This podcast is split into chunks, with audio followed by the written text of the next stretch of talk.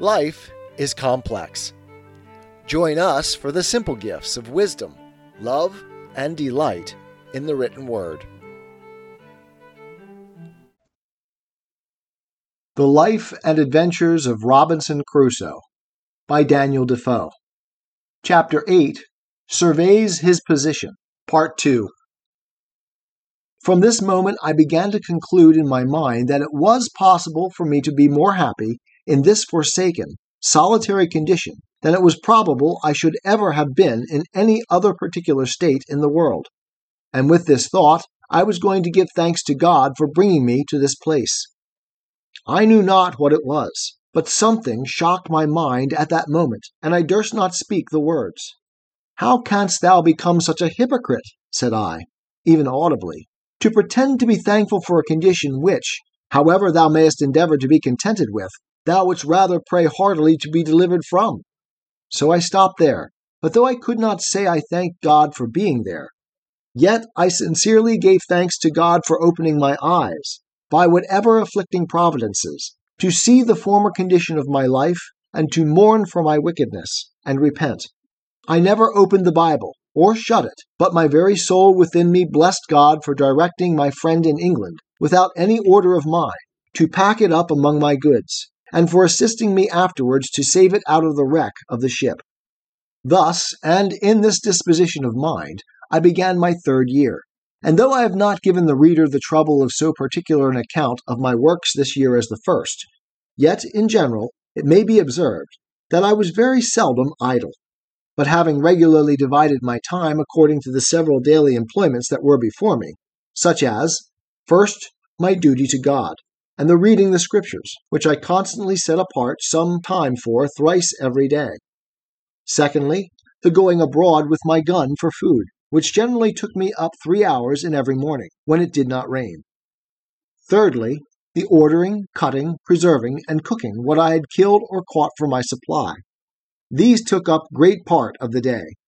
Also, it is to be considered that in the middle of the day, when the sun was in the zenith, the violence of the heat was too great to stir out, so that about four hours in the evening was all the time I could be supposed to work in, with this exception, that sometimes I changed my hours of hunting and working, and went to work in the morning, and abroad with my gun in the afternoon.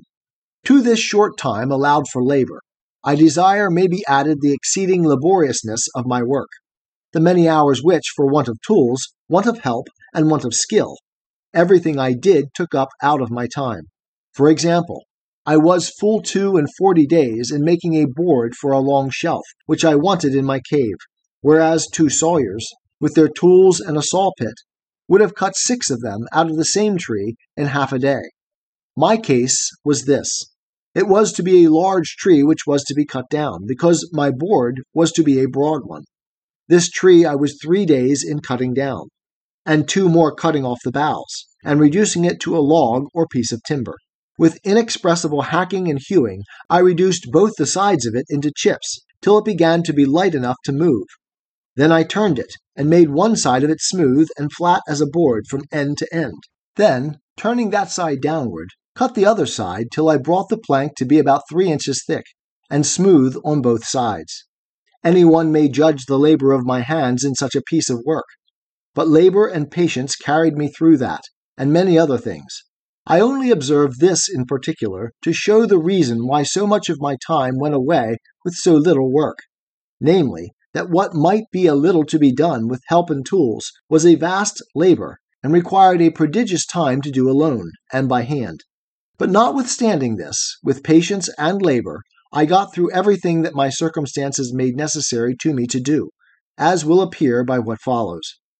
I was now, in the months of November and December, expecting my crop of barley and rice. The ground I had manured and dug up for them was not great, for as I observed, my seed of each was not above the quantity of half a peck, for I had lost one whole crop by sowing in the dry season. But now my crop promised very well, when on a sudden I found I was in danger of losing it all again by enemies of several sorts, which it was scarcely possible to keep from it as first the goats and wild creatures which I called hares, who tasting the sweetness of the blade, lay in it night and day, as soon as it came up, and eat it so close that it could get no time to shoot up into stalk. This I saw no remedy for, but by making an enclosure about it with a hedge, which I did with a great deal of toil, and the more because it required speed. However, as my arable land was but small, suited to my crop, I got it totally well fenced in about three weeks' time, and shooting some of the creatures in the daytime, I set my dog to guard it in the night, tying him up to a stake at the gate, where he would stand and bark all night long. So in a little time the enemies forsook the place, and the corn grew very strong and well, and began to ripen apace. But as the beasts ruined me before, while my corn was in the blade, so the birds were as likely to ruin me now, when it was in the ear. For going along by the place to see how it throve, I saw my little crop surrounded with fowls, of I know not how many sorts, who stood, as it were, watching till I should be gone. I immediately let fly among them, for I always had my gun with me. I had no sooner shot, but there rose up a little cloud of fowls, which I had not seen at all, from among the corn itself. This touched me sensibly, for I foresaw that in a few days they would devour all my hopes, that I should be starved, and never be able to raise a crop at all. And what to do I could not tell. However, I resolved not to lose my corn if possible, though I should watch it night and day. In the first place, I went among it to see what damage was already done, and found they had spoiled a good deal of it but that as it was yet too green for them, the loss was not so great, but that the remainder was likely to be a good crop, if it could be saved. I stayed by it to load my gun, and then coming away, I could easily see the thieves sitting upon all the trees about me, as if they only waited till I was gone away. And the event proved it to be so, for as I walked off, as if I was gone, I was no sooner out of their sight than they dropped down one by one into the corn again. I was so provoked that I could not have patience to stay till more came on, knowing that every grain that they ate now was, as it might be said, a peck loaf to me in the consequence. But coming up to the hedge, I fired again, and killed three of them. This was what I wished for. So I took them up, and served them as we serve notorious thieves in England, hanged them in chains for a terror to others. It is impossible to imagine that this should have such an effect as it had, for the fowls would not only not come at the corn, but in short, they forsook all that part of the island, and I could never see a bird near the place as long as my scarecrows hung there. This I was very glad of, you may be sure. And about the latter end of December, which was our second harvest of the year, I reaped my corn. I was sadly put to it for a scythe or sickle to cut it down, and all I could do was to make one, as well as I could, out of one of the broadswords, or cutlasses, which I saved among the arms out of the ship. However, as my first crop was but small, I had no great difficulty to cut it down. In short, I reaped it in my way, for I cut nothing off but the ears, and carried it away in a great basket which I had made, and so rubbed it out with my hands. And at the end of all my harvesting, I found that out of my half peck of seed I had near two bushels of rice, and about two bushels and a half of barley. That is to say, by my guess, for I had no measure at that time. However, this was a great encouragement to me, and I foresaw that, in time, it would please God to supply me with bread. And yet here I was perplexed again, for I neither knew how to grind or make meal of my corn, or indeed how to clean it and part it, nor, if made into meal, how to make bread of it, and if how to make it, yet I knew not how to bake it. These things being added to my desire of having a good quantity for store, and to secure a constant supply, I resolved not to taste any of this crop, but to preserve it all for seed against the next season, and in the meantime to employ all my study and hours of working to accomplish this great work of providing myself with corn and bread. It might be truly said that now I worked for my bread. I believe few people have thought much upon the strange multitude of little things necessary in the providing, producing, curing, dressing, making, and finishing this one article of bread. I, that was reduced to a mere state of nature, found this to my daily discouragement, and was made more sensible of it every hour, even after I had got the first handful of seed corn, which, as I have said, came up unexpectedly, and indeed to a surprise. First, I had no plough to turn up the earth, no spade or shovel to dig it. Well, this I conquered by making me a wooden spade, as I observed before.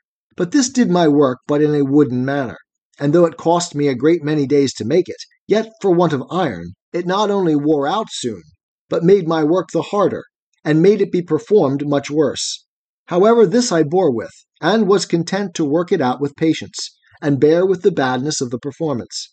When the corn was sown, I had no harrow, but was forced to go over it myself, and drag a great heavy bough of a tree over it, to scratch it, as it may be called, rather than rake or harrow it.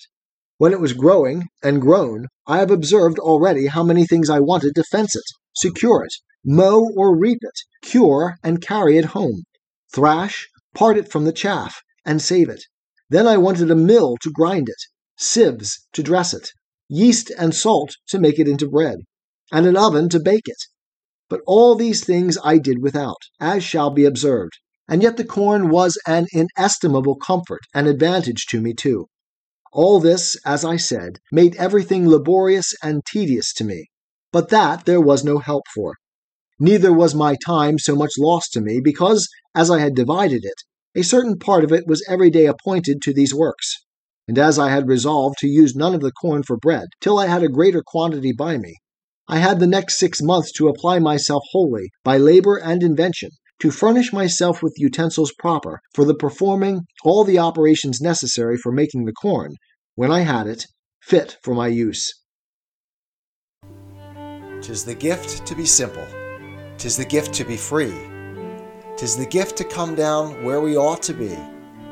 And when we find ourselves in the place just right, twill be in the valley of love and delight. When true simplicity is gained, to bow and to bend, we will not be ashamed. To turn, turn will be our delight, till by turning, turning, we come round right.